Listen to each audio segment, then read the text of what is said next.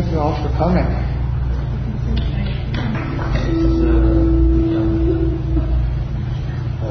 Islam is becoming more popular. It's on a new CD by uh, Kazim and Karlovich, Shuli Buddha Green, and it's called So we know it's an old, we don't think about the old stuff. Mizdei HaKadosh, Betzion Tachim, Ba'olas, Ba'olas, Udosh Kodesh, Na'ar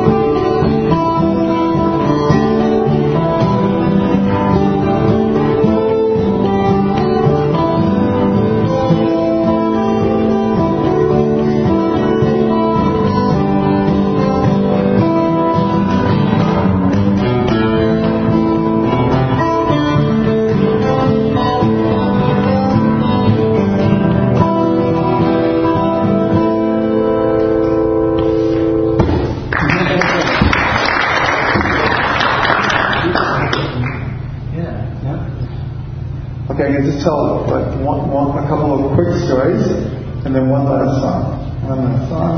A rousing ending. A rousing ending. I was looking at stories of Moshe Leib Sasov. Moshe Leib Sasov reminds me very, very much of Reb Shlomo. And there are all these stories about him. Actually, we told uh, at least one of the Oneg last night. But he was a tremendous ohev Yisrael. His love for every Jew would do anything. And he once said, he said, I don't want to go to heaven. They don't need me there. I want to go to the place where they need me. And Reb Shlomo was heard quoting the same kind of idea many, many times. Many, many times. So there's a story, and this is what I said before. Sometimes you hear a story, but unless something in your own life can relate to it, you think it's like way out of the world. So first I'll tell you the Hasidic story, and then I'll tell you a, a close reality. So there's a story of uh, a group of musicians. They were hired to play a, a wedding, and they're traveling in the carriage, and the horses go wild, and they just start taking off in the other direction. And they, no, they can't control the horses, and it, the horses are racing, racing the opposite direction. And it goes on for a long time, and they finally come, and the horses stop, and they look out, and they see a whole procession of people. And it looked to them like a funeral. And so they're thinking like, what is going on here? We're supposed to be at a wedding, and we're at a funeral. So they get out, and they ask, whose funeral is this? And they say, didn't you hear that Moshe Leib Sasov just passed away? So one of the musicians said, now I understand. Now I understand. He turns to the other musicians. He says, one time I played a wedding and I didn't really know whose wedding I was playing at. And Moshe Leib Sasov came, and he was dancing like crazy. So I asked the people, like, is he one of the relatives? Said, no, no. These are orphans that Moshe Leib Sasov raised all the money that they could get married. And so he's dancing like crazy because he's just so happy to be part of this mitzvah. So at the wedding they're playing, and uh, the Rebbe comes up to them and he says, "What song did you just play?" And they said, "Oh, it's, it's a song we just we just made up." And he said, "I really like when you play it again." So they play it again, and he's dancing and dancing. Afterwards, he comes up to them and he says, I like this nigun so much, I want it played at my funeral. So the musician says, I don't know what the horses know, but obviously they took us here because he wants us to play this nigun. And they played the nigun at his funeral. That's the story. So again, it sounds like way out. So four or five years ago, I can't remember. It was the first day of Chol Moed, I believe. First day of Chol Moed. And the story goes like this: the the person who used to blow the shofar at our moshav was a trumpet player. And, I mean, this is what we all heard later, but he was in his sukkah, and he was, he was talking about his funeral. And he was saying, at my funeral, I want a Dixie band. I want everyone to be happy and I, I it to be like a Dixie band. And the few people who were there, just, uh, and apparently he, he repeated this idea a number of times. And you know, you don't think too much of these things. The next day he went out running. He used to run every day. He came back from his run. He was like right by his house. He had a heart attack and he passed away on the spot. And so at the funeral, so his wife said, obvious now that he had some some feeling. He said, but if that's what my husband said, then that's what we got to do. And and people brought instruments and and played music at his funeral.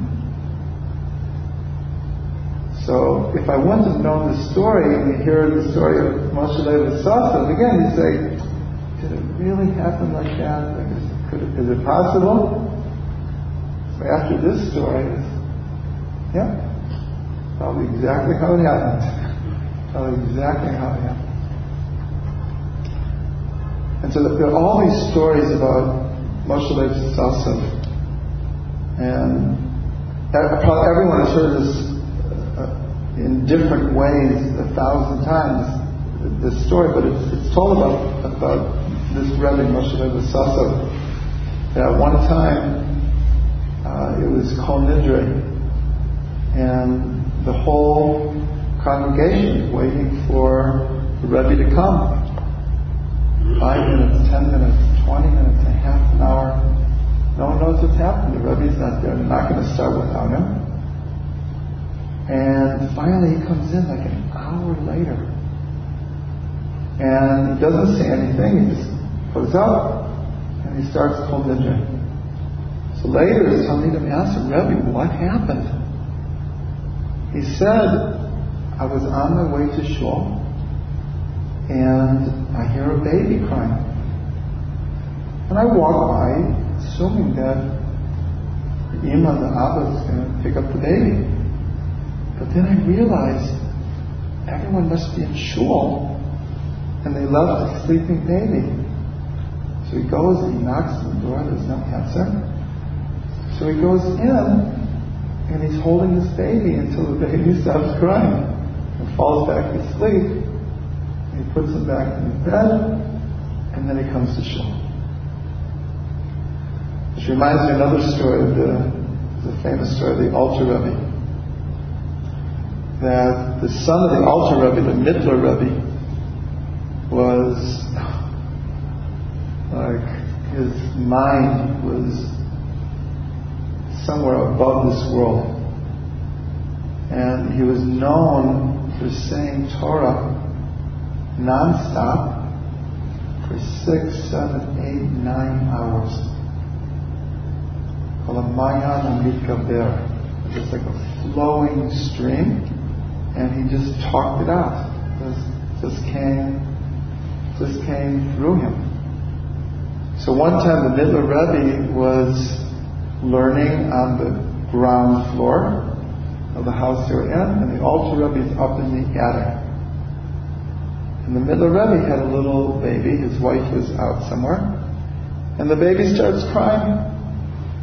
And the Mittler Rebbe is like somewhere in hitbonenut in the seventh heaven, and he does even though the baby's in the next room, he doesn't doesn't hear him. The Alter Rebbe up in the attic hears the baby. So he comes down and he picks up the baby and stops crying and he puts him down and he, he, he came to his son and he said, Didn't you hear your baby crying? He said, No, I was like I was like meditating. And he said to him, Meditate all you want, but when your baby's crying, you better hear him. So I, I read a book from Elie Wiesel, uh, and one of the portraits in the book was about Moshe Leib Sasov.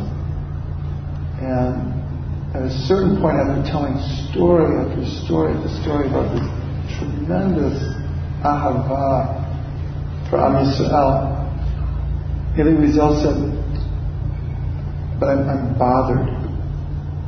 I'm bothered that, like, like I've been saying, is it possible that someone could be like on such a level all the time. Just so loving and optimistic and giving and and so he said that his his belief in all his stories were, was restored when he heard a few other stories. And he said completed the picture of who Moshe Sasov was. One time his Moshe Sasov's son walked by his father while he was davening. And he had a tallis over his head, and he was like talking to Hashem. And all he heard him say was, Can't you hear us? Don't you hear us? We're davening we're davening we're davening. Can't you hear us? Don't you know we're at the end? So that was one story. And the Rabbi Nachman of Breslov said, Kol olam kulo gesher tsar ma'od. The whole world is a very narrow bridge. But the main thing is not to be afraid. And Moshe Leib Sasov said, the whole world is like a razor blade. And we're trying to walk on the razor blade and not fall off.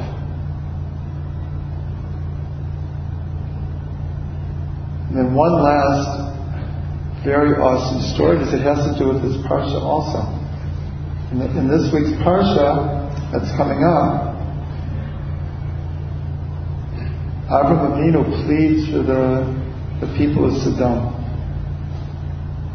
And this is really the first, we'll call it prayer in the Torah.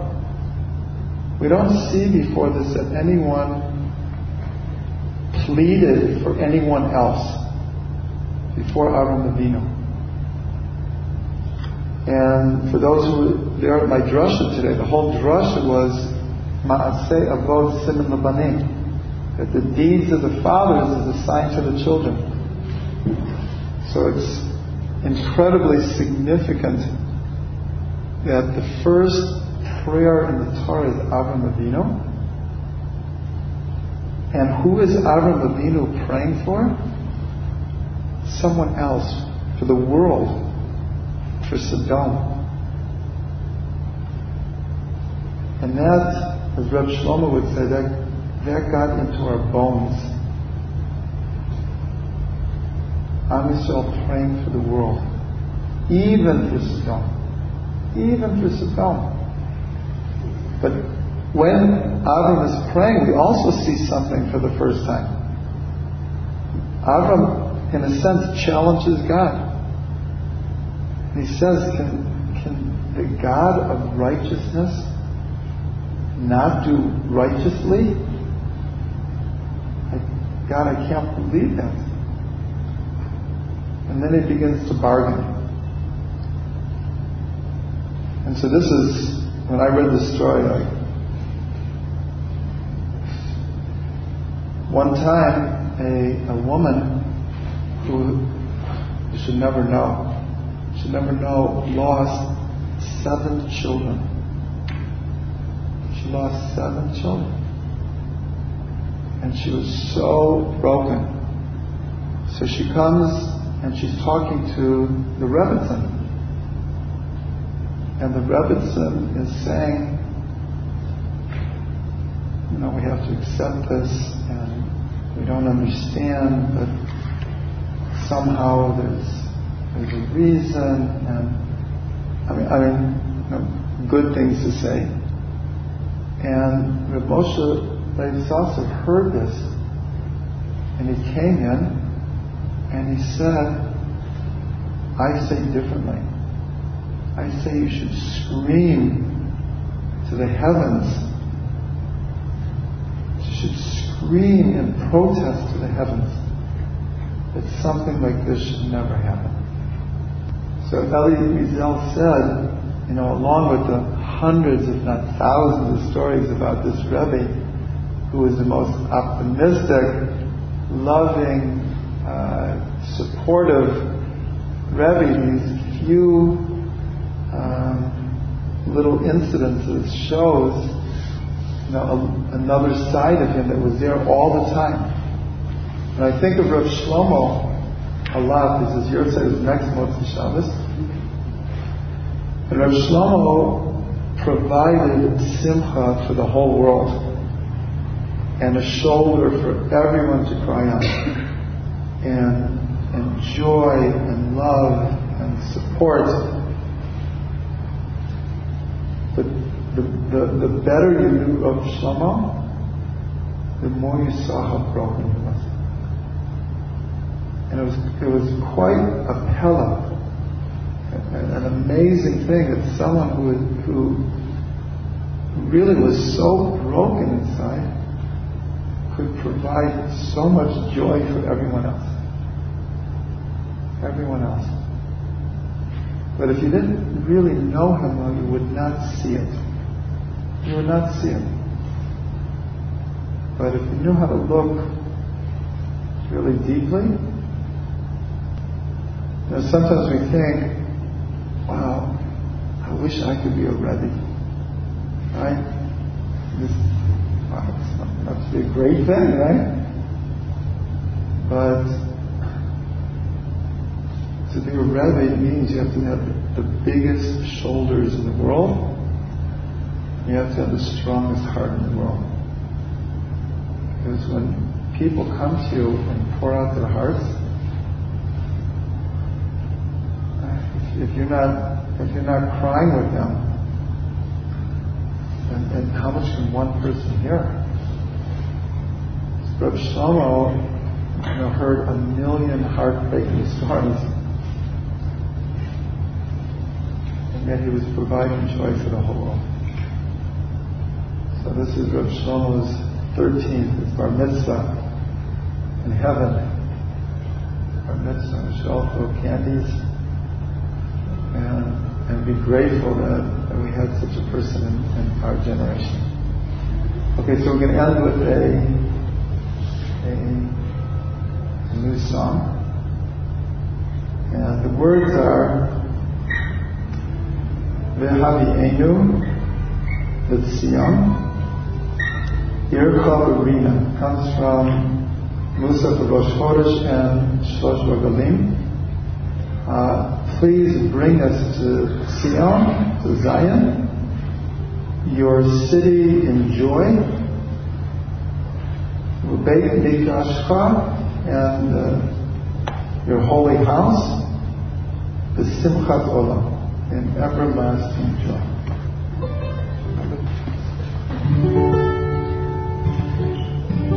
I'll start with the nigun. No, I don't play it